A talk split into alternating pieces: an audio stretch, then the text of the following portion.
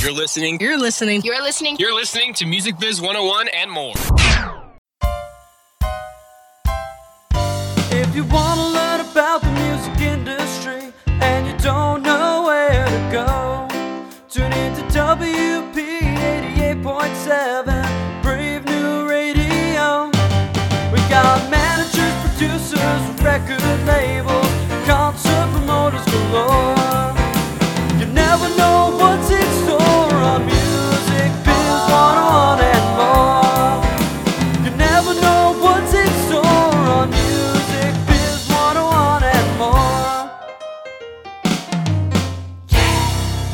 Wednesday at 8 p.m.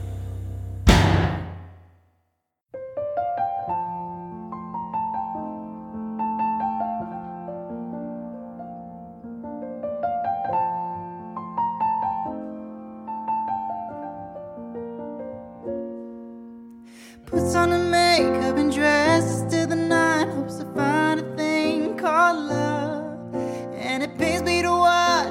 Slightest attention will set off her imagination. But it's not when you start, but where you start can be the difference of a broken heart. Hopes to find a man that light the way. Look past the makeup. She All right, three, two, one. on three, today. two, one. She'll never make yes!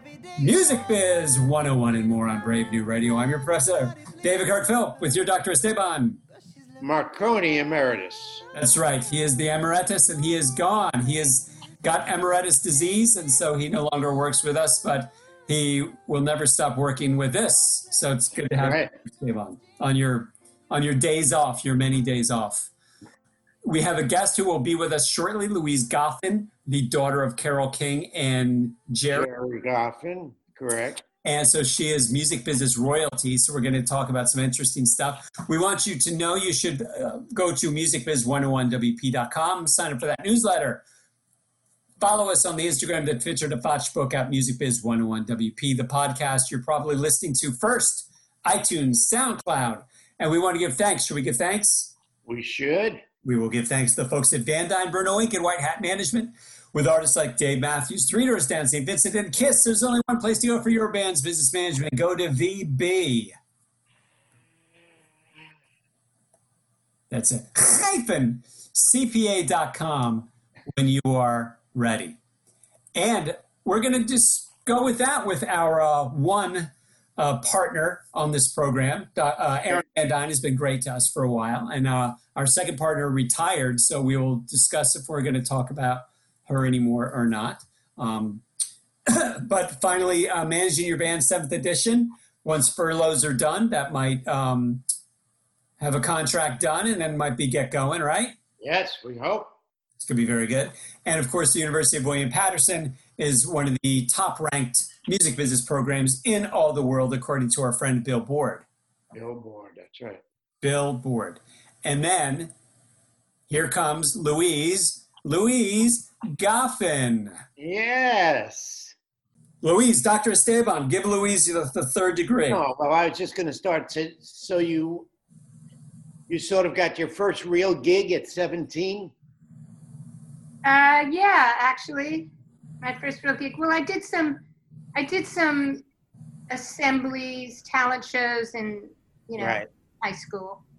Right. So now, did you? What age did you realize you wanted to put a guitar in your hand? And was it just the models in your your house, or or what? Uh, I don't know. I mean, I saw something that I had written for the school news newspaper in second grade, and pretty much described my life. I said I want to write songs, and I want to travel, and I want to play the songs in different places, and Right. yeah. So I I said that when I was eight. Mhm. And and actually at that point I hadn't really been on the road with my mother because she didn't tour at, at all really until I think 1971, you know, Mhm. Tapestry. So at that stage, um, you know, she had just barely started her singer-songwriter career. So I Right. it came from somewhere. right. Sure. So did you have a band in in high school, or was it No, so? it was always just me at sitting at the piano. You know, I'm sure Uh-huh. that that was inspired by. Yeah, obviously, from what you saw. Okay. So how was it the first gig? Do you recall at all? Were you was that the one at the Troubadour or what? Yeah, I um, I recall being very shy. Um, I recall that I turned Jackson Browne down when he first offered it to me because I didn't feel I was ready, and then I called him right back and said, "I'm going to do it" because I realized I passed up a great opportunity and Right. Um, and I remember, I remember how the troubadour used to look. I remember how there, you know, there still is an upper level, Right. but then it was a longer upper level. And I remember that jutting out over, you know, the bottom area where Right. the stage was, and and the upper area was where Jackson was sitting and the celebrities in the room were sitting. Yeah. Right. And I had, I'm pretty sure I had a flower in my hair.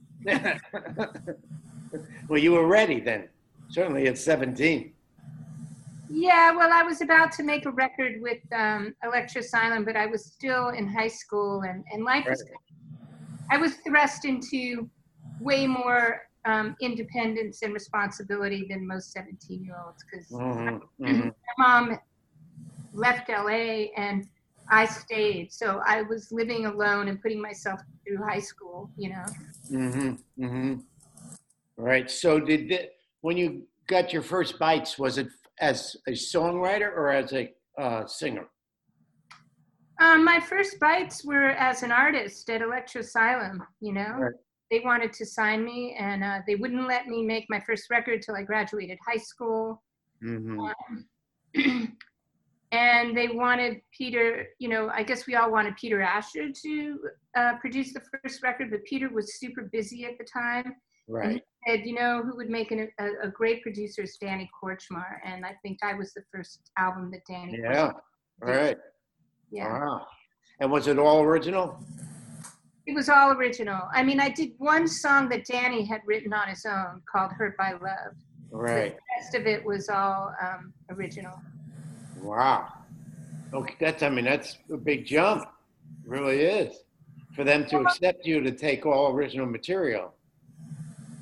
Yeah, but back in those days, that was that was more the thing with singer-songwriters. You know, they Yeah. that's the whole idea of you're a singer who sings your own songs that you write. You know, Right. I was I was on a bit I was with a band on Epic in the early seventies. So Uh-huh. it was, of course all original material and or if you did a cover it shouldn't sound anything like the original. Uh, that, that's the way those days were, you know, with all of that. Yeah. Yeah. I mean, I've been very lucky in the people that I've had the opportunity to work with. Um, maybe lucky, but maybe just who I am as a person and artist has attracted those people. But the record company situations I've been with, there's always been one person, you know, who runs the show who really would get me. Um, and that's a rare situation. I had it with Lenny Waronker at DreamWorks. Um, I had it with the guy who signed me at Elektra Asylum, but he he was not.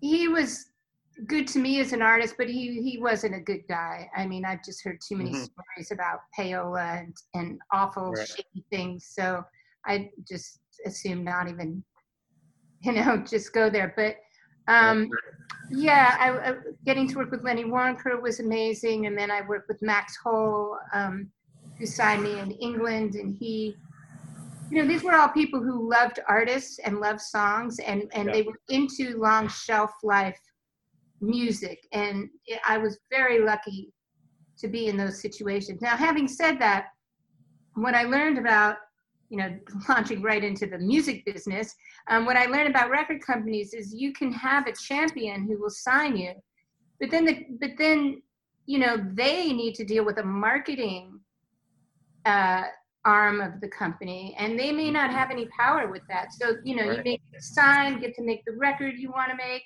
and then eventually it gets finished and it goes to the marketing department and the radio department and they all sit around uh, you know and have meetings what are we going to do with this Right. and, and they may go, ah, you know, it's one of Lenny's signings. They may say, which is, I think that happened, you know, um, and they don't know what to do with it, you know, and so sometimes you can die on the vine, having gotten the record deal, made the record you want to make, but nobody knows what to do with it. And in my case, later at DreamWorks, when I made Sometimes a Circle, I had to wait a really long time after making the record to be on the release schedule, but they were very careful to put me on the release schedule when they had time for me. Mm. So I got to do a radio tour as it was being released, and we had like something like 19 ads the first week on radio, which was Right. We were like, "Who's Louise Goffin who knocked us off the?" You know, Right. like pissed, like I came out of came out of left field. But it was hard to sustain because the record was an artistic Lenny Waronker signing, and it, Yeah. it Right. yeah. Right. So then you went. When did you go uh, overseas? Um, I went to well, that was a that was before DreamWorks. I went Really? Yeah, I went to London for 10 days at the end of like December of 1984. And I was going there to meet with Dave Robinson, who had Stiff Records. He was also running Island Records for Chris Blackwell that year. Um, and Dave had come to see me play with a band that I was, you know, playing with that I loved in New York City. And um, but the band was not happening at the time. There was a lot of, I don't know, there was a lot of dysfunction in terms of getting songs finished. And um, he came, Dave Robinson flew into New York from London because I said, no, you have to see this band. And he flew in and he happened to see us on a particularly terrible day where, you know, Yeah. some got hit by a bus, went to the hospital. They came to rehearsal two hours late in a cast and could play drums with only one hand. It was just, and then he offered me, he said, Look, come to London. Just come to London for 10 days. I want you to meet this producer and just have a meeting and maybe we can make a record. And I went to London and then I stayed 10 years. and what, you felt uh, a creative energy in London? I felt a lot. Well, first of all, I'd always had this thing with England growing up, you know, between the Beatles and the Clash and the Pretenders and and reading Winnie the Pooh and seeing pictures of Hampstead Heath. I always had this um, thing, but also when I was about when I was 11 years old, my mother did a, a, a summer tour with James Taylor and Jo Mama and she took me and my sister on tour. So, you know, we had been traveling around and gone to the BBC and to, you know, up up the coast to Scotland, and I think that's where I really got the taste for. Oh, I want to travel, and and um, so when I had the opportunity to go to London, and you know, he put me up in this service department, and that particular, it's a very rare thing in London, but that particular December, it snowed, and I was like on the ground floor. I had a little kitchenette, and I was in, uh, you know, West Kensington, and I'd opened the back door, and there was like a snowy field behind me. You know, I was just like, I'm not going home. Like, you know, I'm I'm staying to see what there is to see, and then just, you know, wrote songs and made demos with different people, and uh, I don't know. Eventually, I met uh, David Massey, who you know now is a big record company guy, but he he, he was managing me, and uh, things weren't really going well at Stiff Records, and he got me off of Stiff Records, and and and I got a deal with um, Warner Brothers UK. Mm. And in fact, there was a little mini bidding war over me. I remember there was it was between Sony and uh, and Warner Brothers. Yeah. What year is this now? What's that? What what year approximately are we in when we're Uh, talking? 1985. Okay, so this is uh, post the post Kid Blue, the post um, Electric. Yeah, and and and pre um, DreamWorks. Pre- Okay, so the time in between. Okay. All right. All right. Were you going to say something, Dave? I didn't want to step on Well, n- no, I no. You you keep going, then I'll. Ah. jump in. So were the deals? Uh, did you were, the, were those early deals? Did you feel like you were being taken advantage of? Were they like Not at all. No. No? Not, no. I, I mean, honestly, I don't remember what I got signed for um, for Kid Blue and all of that, but right? I remember I got a very, very generous publishing deal in um, with Warner Chappell when I got my record deal with Warner Brothers, and this this was a thing that was really troublesome for me because I I was always able to get a publishing deal when I got a record deal. Um, and not always at the same time. Like I, I really say, John Titta, who now run, you know runs ASCAP, um, Mhm. well, you know, Paul Williams is the head, but Right. John Titta was at Warner Chappell, and bless his heart, he gave me a publishing deal with Warner Chappell a year before I got signed to DreamWorks. You know, because that's that's really where the publishers where you need them as an artist to survive. You know. Um, Mhm. say, oh, we want to sign you now that somebody else is putting a bunch of money behind you. It just makes what, what was hard for me as an artist is is um, supporting myself with any kind of stability because it would it would come like a geyser where you just get like all this affirmation, publishing deal, record deal, things would be happening, and it would it would take usually, you know, three to five years to lead up to that point. Right. And it would happen, and then it would all be over within like a year to a year and a half. Right.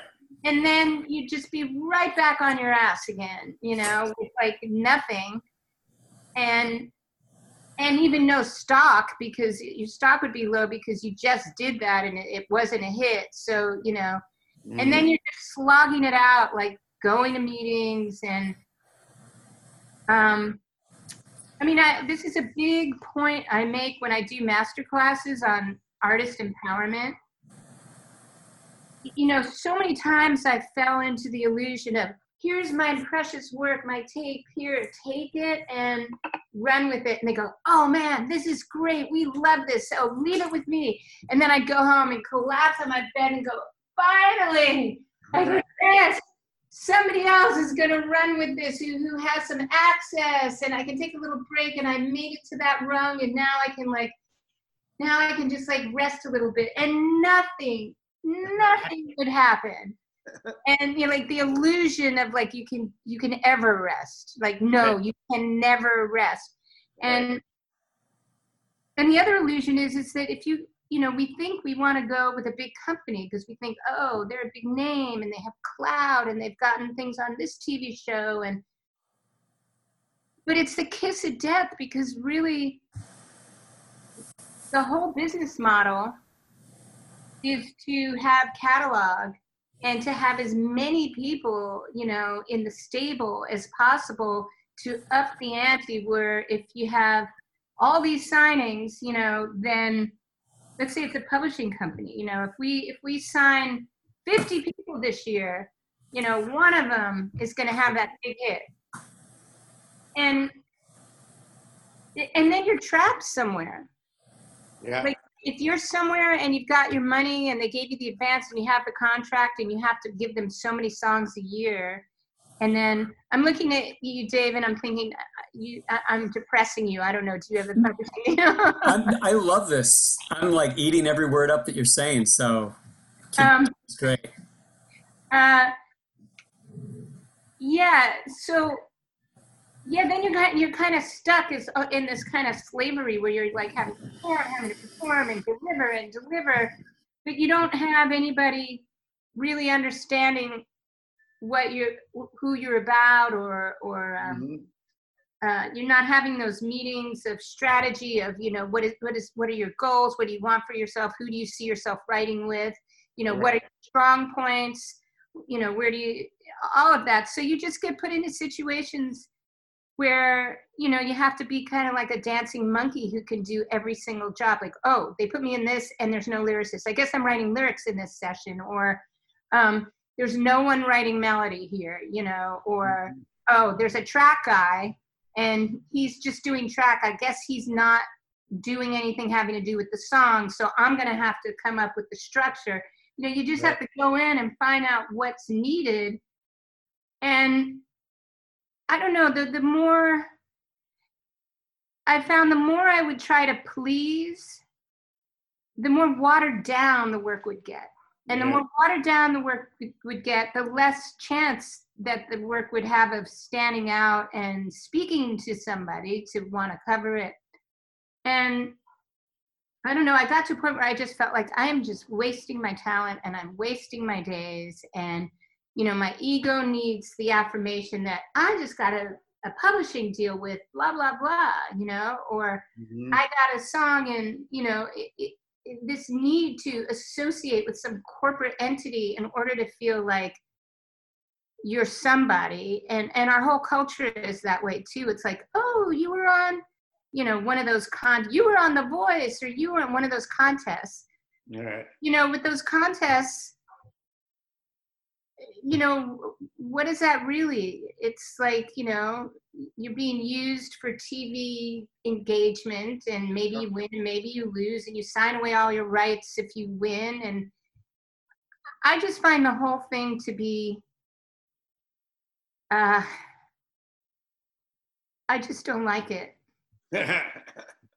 I don't like it, and um, I don't like it for artists. I just I I think it's the whole system is um, a- an enemy to the artist, really, because it's like our country and our culture. Like we really put corporations above people, and the music industry used to be a place that would do that, and I, I mean, you, you just got you. I say you got to be tough. Um, I never perceived myself as a tough person, but I, I have had a lot of drive, and I think that having drive has made it so that when I would fall down or get dropped or a record wouldn't come out or you know a whole bunch of horrors that can occur Mhm. um, where some people would just like say that's it. Like I, I put my everything into that and it was destroyed and i never it never saw the light of day i haven't got it in me to do that again like i can't do that to myself again um, that's totally 100% understandable because it, it is really really brutal for me i just I couldn't stop. Like I just was, I really didn't know what else to do with myself. And, and I tried many times. I tried many other jobs. Like, oh, I know what I'll be. I'll do this or I'll do that.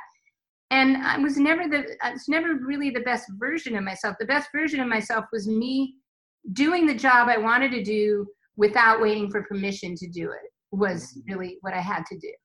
Mm-hmm, mm-hmm.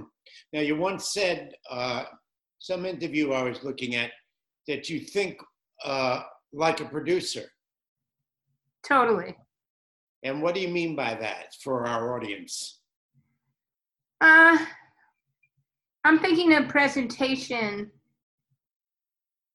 You know, not so much in the writing of the song because a, a good song is just satisfying in, in itself. But um,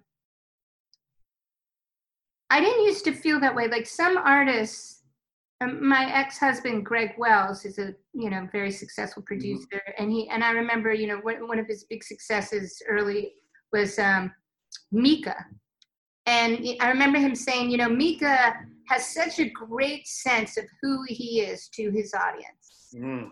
and that that's very very valuable. So many artists are so self-conscious and in their insecurity. It's really helpful to step back and look at how your audience is going to see you Mhm. and what you want to convey to them Mhm. and and uh, the producer hat for me is is is more about that i mean i think like a producer in terms of visuals too like i've in the last few years i've started editing a lot of my own videos and you know i've had to use you know incorporate stock footage and and shoot things on my phone and you just i have to get really creative to come up with things that are content worthy when I don't have a budget to go out and do like a photo shoot, you know. Um, Mhm.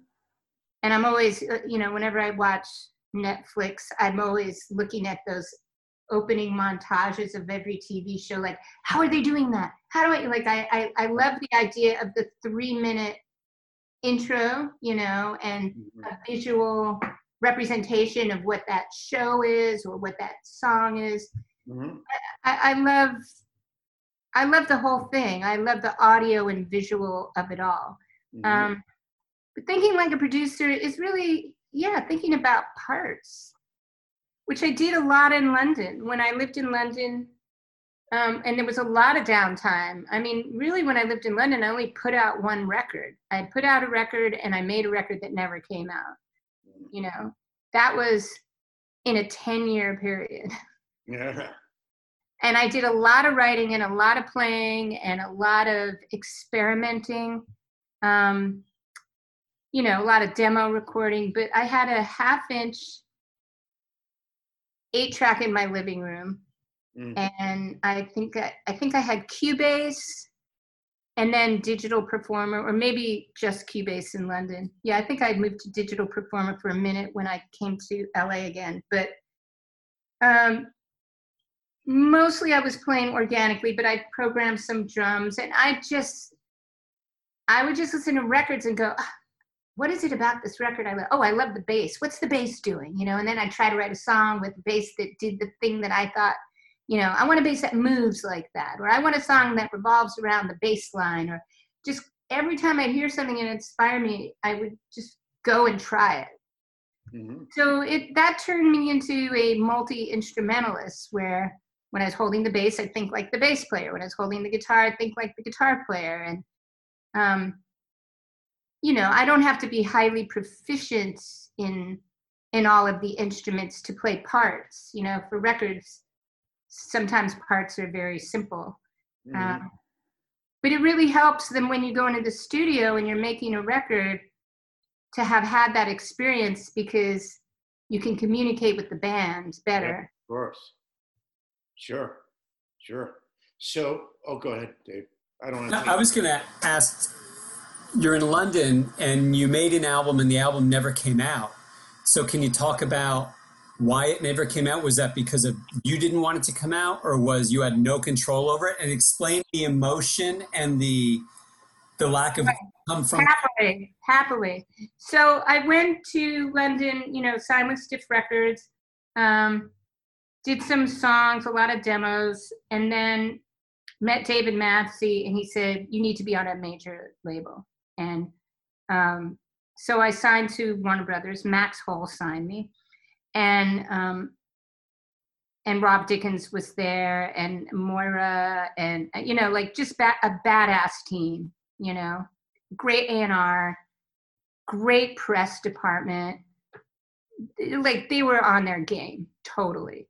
Mhm. However, I didn't really know myself well. And so you can have the best people at the top of their game. And if you don't really know who you are, they'll just, you know, they'll take a stab at who you are. They'll go, oh, I like you in that jacket. How about we wear that? And you go for the, you know, the kind of casual girl next door look. And then you, you choose that photographer. This has happened to me so many times. I can't even tell you with, with where you just you make a choice. Okay i'm going to use that photographer. And you get the pictures and it's like eh you know? But you have to choose one. You don't get another photo session you know? Right. one of those pictures is your album cover. So you know i had experiences like that but so i made this record um this is the place which had two different covers. One was a uh i think it was the english one. Yeah i didn't really like the cover. It's really dark and i just i didn't even feel like it looked it like me. I didn't really even like the font on it. And then there was um a different photo for the American one, which was more glamorous. And it was kind of cool. It ha- it's still out now. It has a bunch of buildings, but I, you know, my misperception of myself at the time was really like super sexy and you know i'm just wearing this like sequins top and i i, I look i look like a latino you know um sex kitten for a catalog you know model you know, like if you look back at some of those old videos, because they're there, I was looking at them on on YouTube, like uh, around like 87, 88 ish. Is that kind of where we are now, or are we still in 85? Well, n- I mean, like, no, in the no, mood. we're I 88. We're 88. I'm kind of Okay, talking about 88. Okay, yeah. So like um, in the mood, there's a video of you performing it live, and you're in like a crop top playing guitar on that. Um, Oh yeah, For um, there's another track, Bridge of maybe that was Bridge of Sighs, where you're in this leather jacket. Yeah. and it, it's a really cool looking leather jacket. But when I saw you in the leather jacket, I was thinking about what you just talked about a second ago. Um, which was, were they telling you to wear that leather jacket, or was that you? No, no. I mean, they didn't tell me what to wear. I just did not have a sense of myself. I just really Mhm. didn't. I was, um, I was insecure as a woman, and I was, you know, would look at these fashion magazines, and I think, oh, well, now I have a record deal, and I have this opportunity to have a video shoot and a photo shoot, so I'm gonna dress like that, you know, and. Um, it's the thing that Greg was saying about Mika, you know, like he has a real sense of what is who he is to his audience, you know, which I didn't have. So, and, and I see it a lot. The danger with, um, I just had this conversation in an interview I gave this morning with a woman, a young woman, you know, talking about how, as women, we're in this culture that just like if you feel insecure, you know, the answer is like, oh, I don't know, that you know, a well-meaning suggestion. Well, have you considered putting some makeup on? You know, it's like that's the wrong answer.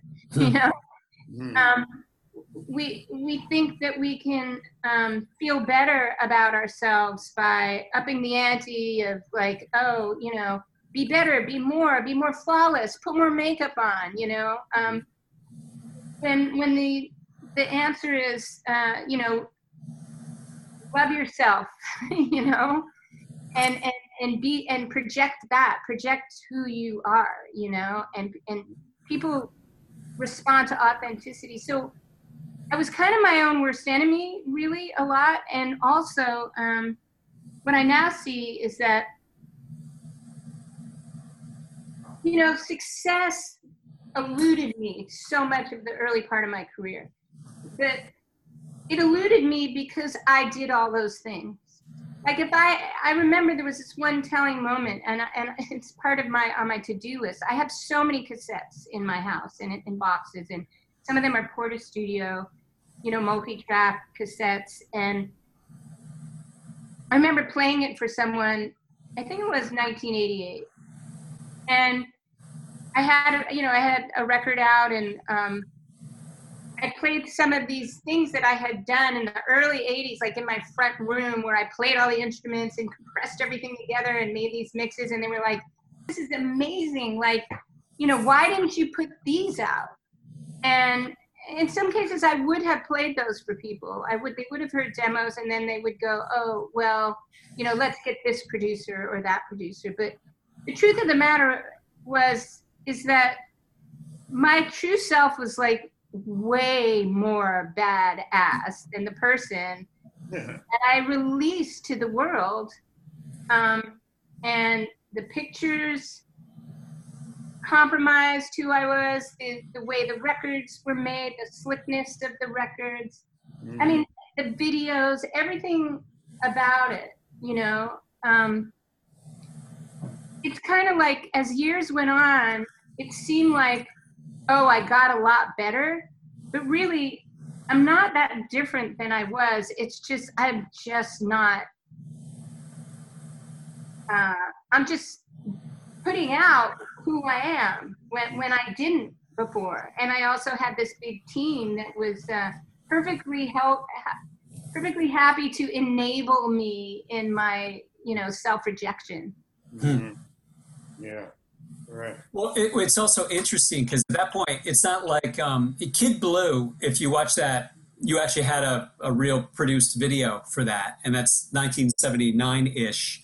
And you're 19, and you can see, and almost with you, a rookie. You know, you're a rookie on, in, in the video. You can see it in your eyes, almost like a not a deer in the headlights, but you can see this. I'm unsure, you know. Um, and it's interesting because now we're in 1988, and you're 28 years old, and um, you're still trying to figure out who you are. And I think the lesson there is for a lot of people, they assume if I don't have it by 21 or 22, or I'll have it then. You know, they don't understand you're going to keep growing, and it's different for everybody. So, at what point would you say, and you felt that you knew who you were, that you knew who you were as a person, as an artist, or you felt more comfortable in your Well, I would say sometimes a circle. Mhm, around 02 then, when it came out at least? Well, yeah, it came out in 02. I, I um, you know, I started writing so, some of those songs in 98, uh, 97, 98. It was, the record was actually made in, in 98 and 99. It didn't come out for three years. Um, but yeah, that was the first time that I was it was a really good combination with me and Greg because um, right before that record, I still was trying to, like, I was following trends and I was still trying to sound like some of those, uh, you know, Pacific Northwest bands, you know, like playing a Les Paul and being really rock, and some of the harmony and the, the writing of the songs wasn't really up to the level that I could be at. And then with Greg, it was this great fusion of minds, you know, where I could take what I did and he could bring it to this level that was modernized, you know. Um, and it, it, it's a it's a great record actually. I listened to it fairly recently, and I wrote him. I was like, "Have you listened to this lately?" And he sent me a, a post he had done um, earlier in the year saying exactly the same thing like this is a great record i'm really proud of. But it, it really really holds up and it does not date and it sounds like it was written yesterday. It's a great album. And that was the first album that i made i felt that way about i but i did write songs way earlier that i felt great about. And in fact some of them i'm recording now. Like i, I re-recorded bridge of sighs um, not that I didn't like the version, I thought that was a great version for its time, but I just felt the song was so good and could it could be done a way that didn't lock it into the 80s, you know. So I did a revision of that. I remember playing it for Mitchell Froom, and he was like, "You nailed it. You you better you you bettered it," you know, which was really a high high praise coming from him. Um, and there's a song called The Heart is the Last Frontier on this new record, which I recorded on the album that did not come out, which was recorded on David Gilmour's boat, by the way. It was recorded, um, you know, Pink Floyd, David Gilmour. It was recorded in the studio on the Thames. Uh, and I, I recorded it then, and everyone loved that song, but I think what was happening on that album was I just was overcooking things. Like, the, this is the problem of insecurity when you feel insecure, you'll over bake it. You know, it, it will be good, but nobody told you. You know, Mm. in the absence of people saying, that's badass, you're sitting there going, what's wrong with it? What do I have to do with it? And then you do more to it, and then you do more to it, and then you like kill it and you take out the thing that's interesting in it. So that happened, and then there was one later time where I think Greg tried to do another version of that song, and it was interesting, but I went into the Village recording studios about, I don't know, 2014 or something, and I thought, I'm, I'm going to just make a demo myself of this song. And came up with a different arrangement, took out a whole section, wrote a whole new section. And then when I went to make the record with Dave Way, it was in my Dropbox folder of new songs, even though the song was written in like 1991 and you know we did it using the demo as kind of the direction although the band just knocked it completely out of the park and dave um, so that i mean that song is great and holds up but it was you know it was written 30 years ago Mm. It's just it's funny that you bring up the heart is the last frontier because Mhm. um, I was going to bring up that song. Actually, I, it's a really good song on your record. I added it to two of my Spotify playlists. oh thank you Great song, yeah. Yeah. Um, so you wrote that with Reed Savage, right? Yeah, I mean, he didn't he didn't do a lot of writing on that song. I would say, you know, but he was he he was there in the inception of it, and I feel like it wouldn't have happened without us starting it together. Um, but I worked really hard on the lyric. I remember my, I, I really remember this so well. Matthew Seligman, who died earlier this year from COVID, who was in just a great friend, a great bass player. He played with David Bowie and Live Aid and played on Absolute Beginners. And I didn't even know all of his credits because he was, he was just the greatest guy, a great bass player, but he was also a lawyer, you know, like a hmm. human rights lawyer. And I mean, he was just smart as a whip and just kind and I remember being in the studio, you know, during that period of time when we were working at, at, David's um, houseboat studio. We had Andy Jackson, Andrew Jackson, um, the engineer, who is like legendary, and I just was not happy with the vocal. And I remember Matthew coming over to my London flat and just going, "Oh, it'll be lovely. It'll be lovely. You know, just let, let, let's listen to it." And we sat down and we listened to all the takes and I took notes on, well, I could use this take, you know, this part of the vocal from that. And he gave me all this support. He's like, don't lose heart. It's it's important. This is an amazing song and this is important. Go into the studio and get this how you love it. And I just remember that so well. And and I did and you know, there were a lot of great people who played on that version, like Robbie McIntosh, who played with Paul McCartney and the Pretenders. You know, he came in and played on it. I think Chris Whitten, you know, also amazing drummer. He mm-hmm. played on. We had great musicians, but there was something kind of lacking. I don't know. It, it was some. It's something I can access on my own and now I access it. Now that I can access it on my own, I can take that and bring it to musicians, and musicians just amplify and better it. But it's it's really a matter of really being being able to own a song in a groove in a pocket in your own body before you go to record it. If you don't, it's just like my stories about going to record companies. If you don't know who, who you are, they can't make it good. They they will ruin it. You know, they won't try to ruin it. They think they're doing well, but you, you've got to just you just got to have the vision within yourself. And and I used to envy bands that do that. I thought, oh, they're so grown up. I was just so eager at the gates. I never spent that time. But you, you know, the bands who would get together and they'd have these democratic meetings and they'd have an idea of who they were, what they wanted, what they didn't want and the record companies and the managers would meet and they and the record company you would go to the band and the band would say no we don't want that producer. We want this. They'd have a point of view going in. And i didn't. I just i mean sometimes i did. I, i'd go oh don't you think it would be better? And then i'd allow myself to get talked out of something you know? Um, those days are gone. Hmm. So, so getting back to, to the song, um, just and you don't have to give me percentages, but you, you said something really interesting because I manage some artists, and one artist I manage in particular um, has had situations like you had with Reed, in which he deserved Yeah, something. I know, I know you where you're going with this. Well, just of all, song splits, yeah. yeah. Um, well, I wrote the song "Bridge of Sighs" with Reed, and that was totally. He had a track. It was his track. It was a beautiful track, and I wrote melody and lyrics over it. And I think we did a 60-40 split on the song.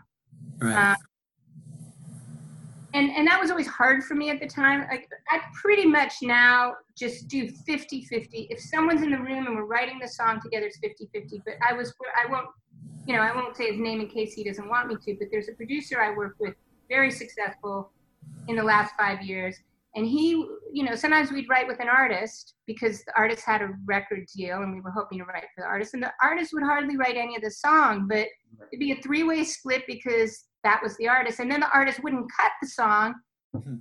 and he'd write me back. He'd go hey um, i'm going to do this song with so and so should we should we go back to so and so and like talk about the splits? And, and i would go you can do that? Like Mhm. I didn't know you could do that. Like I just thought to go back after the fact and then try to change the splits. He was like, "Yeah, you do it all the time." Um, so I don't I don't know what the split is with Reed on um, the heart is the last frontier. I mean, it's not a lot. It it, it, it may be it may be 15 or 20 percent of the song, but mostly what he wrote is a middle eight that isn't even in the song anymore. You know, Mhm. but he was there at the inset in the um, inception of it, and you know may have helped with some of the chord sequences, or you know, and and then I and I really I changed even the chorus key. You know, I put a lot of substitutions in it. It it's, it also happened with two different movies. I wrote that with Dennis Matkosky. I hope I'm saying his name right. I, um, I want to say it right because it's audio and you can edit it. But um, he is a very, very big writer. I'll just say Dennis um, and and Greg, my two co-writers on that. Um, that song had pretty much totally different music it was a writing day in Nashville, and I came with all these lyrics. I was really heartbroken and distressed from a personal life breakup. And we wrote this song, and I later, um, I would say four years later, four or five years later, just sat and thought, I love these lyrics. I don't like the music and I just kind of substituted and changed the whole piece of music. But that was a case where I wasn't going to go back and go, "Hey guys, I rewrote the song, and now you're going to get like, you know." That wasn't the right thing to do because that song happened and and was in existence because of everybody who was in the room. In the case of the hardest last frontier, you know, there was kind of a track, and I went off and wrote the lyrics separately later you know um, a lot of work was put into song to make the song realized after the fact. It wasn't like the two of us were writing lyrics and melody and made the song. So okay here's another one. Simple life. I wrote simple life with um, an artist named emmett sky he came over he wanted to write. And i pretty much wrote the whole song with him in the room. We talked about a thing and he's from Louisiana, and it was kind of about his childhood imagined. But I just, the whole song kind of downloaded while he was in the room. I was like, well, how about this? And I was like, verse after verse. And I sat at the piano, and the whole song kind of like came out on the piano like a fully formed egg. And he threw in some ideas, and you know, and it was like annoying to me that, that I was that I then recorded the song and that it was a 50-50 split because I felt like, wait a minute. I, I, he didn't write 50% of the song. And it wasn't in anger, but it was just like, it was just, it didn't feel right, you know? So I called him up bravely, and um, to his credit, you know, he said, oh, oh man, you wrote that song, you know, like whatever you feel, you know, and, and I, I wanted to keep his name on it. I think he's got 10% or something. Now, you know, having said this, none of these songs make a penny. You know, it's like we're talking about these splits, but it's almost a joke now, you know, because I mean, I think uh, at one point I called Billy Harvey because he had a lot of co-writes on uh, songs from the mine, and I did like a quick math. I thought, okay, here's all the money that the album made. Half of that's the master, half of that's the writers. And Billy's written this percentage of the album, so I'm going to give him that percentage of that income and wrote him a check. And it was like $71, you know? but um, I don't have the time, and it's not worth the $12 to figure that out with every, you know, release I mean, I don't have a record company team. I don't have an accounting department. I don't, and there's no money and the amount of money you know if you were doing recoupable things which you're not you know songwriters are not recouped you know nowadays when people if you do something on someone's record and they upload it to bandcamp and they set and they sell on bandcamp and they make a total of $70 on the that song that you sung on for free or or whatever or that you got paid as a work for hire or that you co-wrote you know what are the chances that everybody downloading on Sa- Sa- on bandcamp are going to call you up and go hey you made you made a dollar and two cents on bandcamp i mean it's become like the accounting of it all is a problem Mhm. Mhm. We know that. Yeah. yeah. So you have your own label. You have, um, you mentioned the, the revenue is tough on, especially on the recorded music side. Well, right now on the live side, nothing's happening. But um, on, on the recorded side, um, you we were connected because of Shore Fire. So you have a PR agency, for example. So what is the team that you do have today, including manager, publishing, unless you do your own publishing, all that kind of stuff? I really do need a publishing administrator just because I can't keep up with the, the, the places that money hides, you know? Um, I try to. I, I, I, the question kind of stopped me in my tracks just because it reminded me of the overwhelm of staying on top of everything.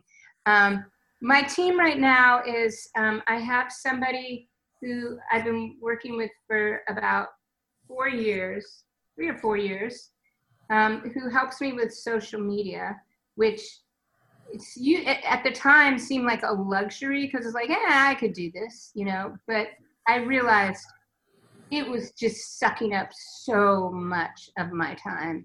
It was ridiculous. I said, this can't be like if I was going to afford myself any luxury in life, you know, it's going to be to have someone take care of this or oversee this because I need these hours, you know. So, um, and I was very lucky to find her because she has. You really want to find someone who understands who you are and your voice and will speak with you and that you could have a system with. And we have a good system where weekly, you know, you got to do it up to the minute because things change up to the minute. And I'm very boutique. So, you know, she'll usually send me um, things Friday for what, what we're going to post next week. And I'll make changes. I'll go, ah, I don't like that picture. I'm not feeling that anymore. Or, this just happened and I really want to talk about it. And then she'll, um, you know, we'll just have a couple of emails. Sometimes you know, a, a big ongoing theme with me is credit. Like, I hate it if like a video is shown and it doesn't say who directed the video, or a song is shown and it doesn't say who co-wrote it, or you know, um, anyone in a video. Like, I like to credit, but I really like to credit the musicians, you know, the producer, anything. I just feel it's important. Photographers. Um, that that stuff's really time consuming where you got to find their handles and their handles are different on twitter and facebook and instagram and you know getting all the tags in so Mhm. um, we do that once a week. Like even this morning it's monday and you know i slept kind of late and I'm, it's, I'm like looking it's late in the afternoon i see she hasn't done a post and i'm like are you feeling okay? You know? She- i sent you an email at 8 o'clock this morning. Did you see it? Like i hadn't seen it. And um, so, you know, I checked it and I realized there was a couple of things in the description that I wanted to add and I changed some of her words and then I approved it and she posted it. But yeah, that that's the team. And then I also am working with someone who targets and promotes certain posts to an audience that will be interested in it. So the, the sad truth with Facebook, which just gets my goat and it's like what can i do it's it's like you build this following on facebook right but when you post on facebook that following doesn't see your post Yep. Not so at all.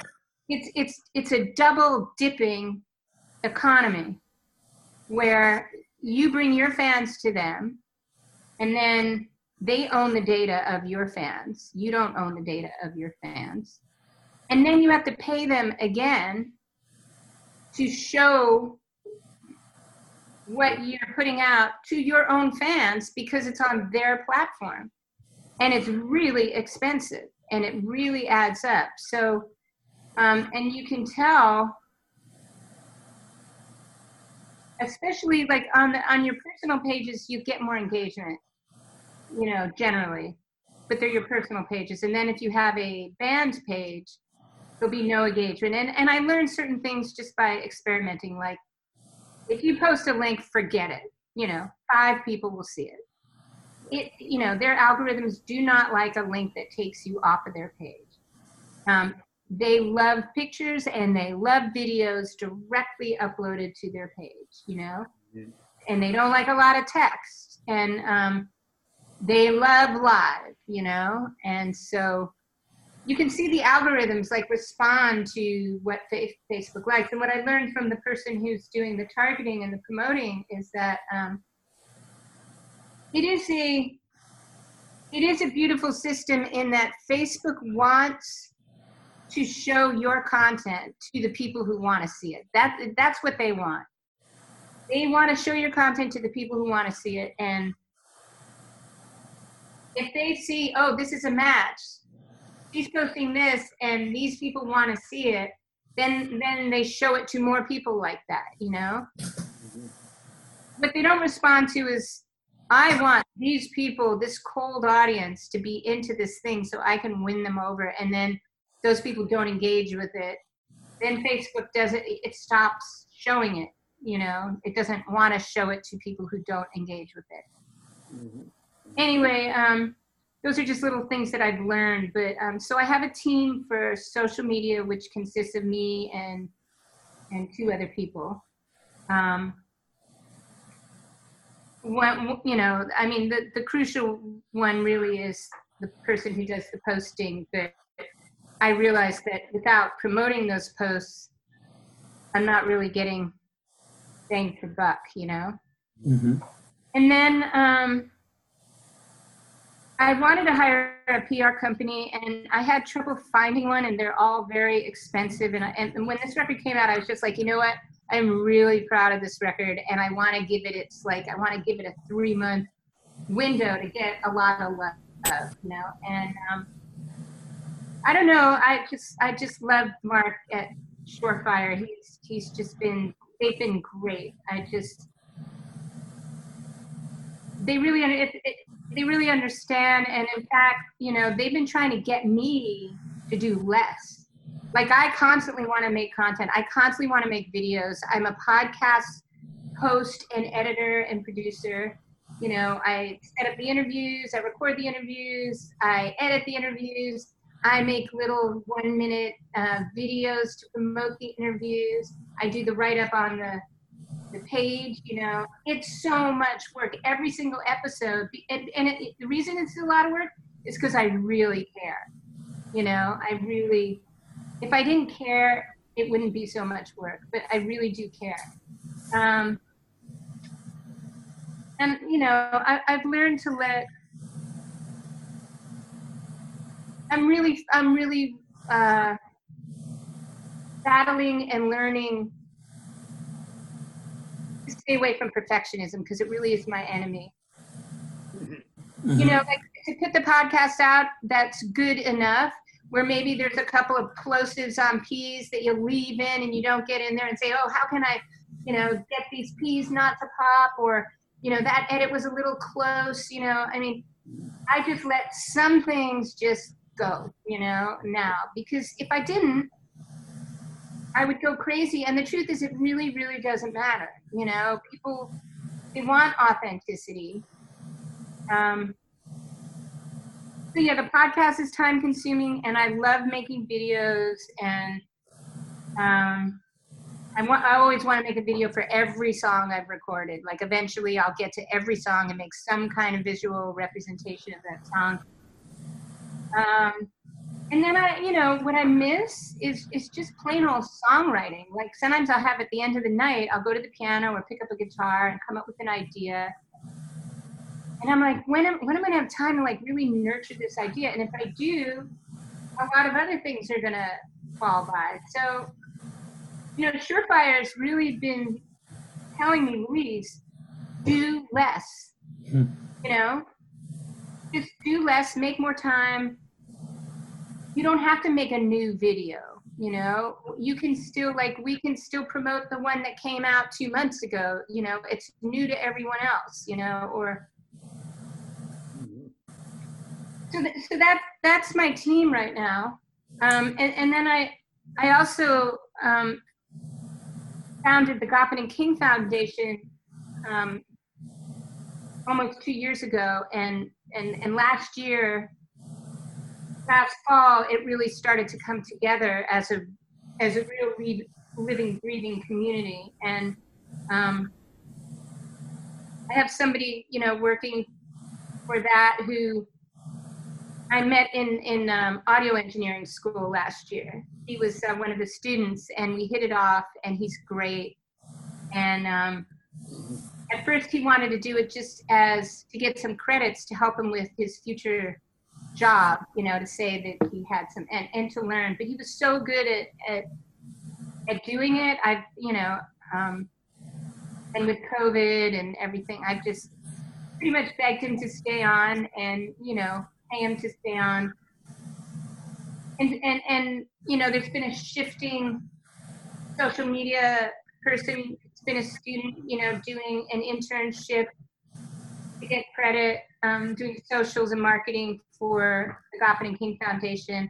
Right now, I have someone for the summer, and then she's going to leave in the fall, and it'll turn over. You know, I, I one thing I said when I started the Goffin and King Foundation is the one job I do not want is to be a fundraiser. Like, that is not a job description I want.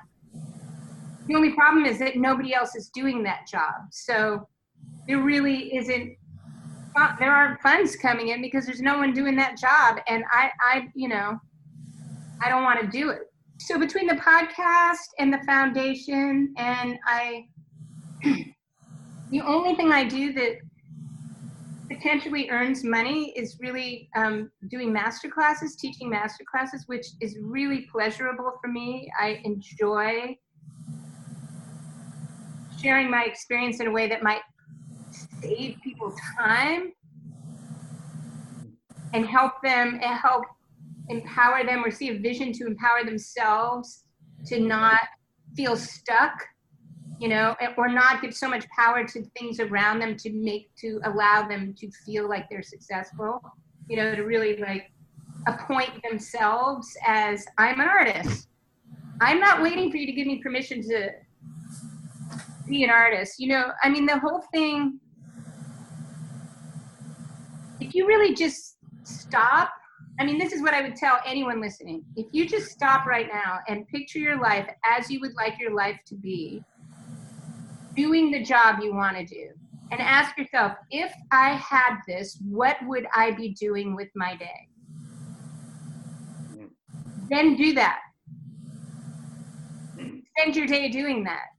Because we end up spending our day going, oh, I got to send this into so and so, and I'm waiting to hear back from that, and I really want to get this TV show greenlit, and I want, you know, write the damn show you know film the first 10 minutes of it. Go record the song you know just if you're a screenwriter don't ask permission to you know be a screenwriter. Don't say i'm waiting to get a job as a screenwriter because i want to be a screenwriter just be a screenwriter and you know write the script and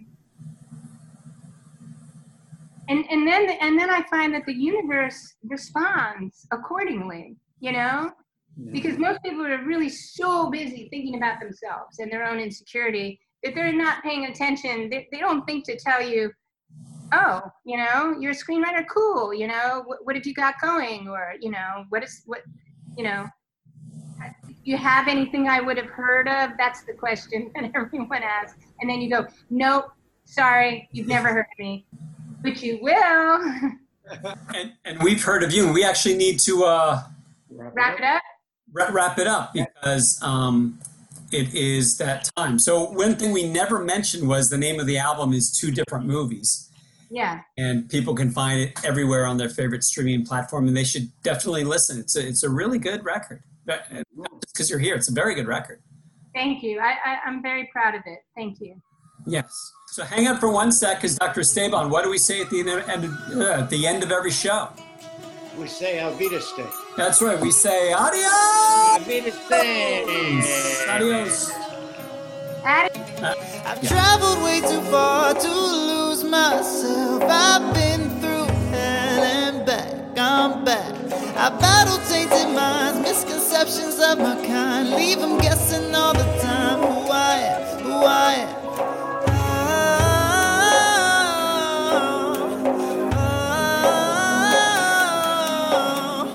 Tired of keeping quiet. Today I break my silence, yell it like a siren. It echoes through the spine. Listen. Yalla, yalla, yalla, you fire, I never fall. I am a rising tide, I rise against them all. Yalla, yalla, yalla, I am a rising tide. Don't let the olive branch fall. Yalla, yalla, on me. Brothers and sisters, on me.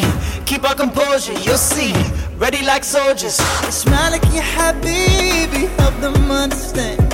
What they really see is not a foreign man. But land of immigrants,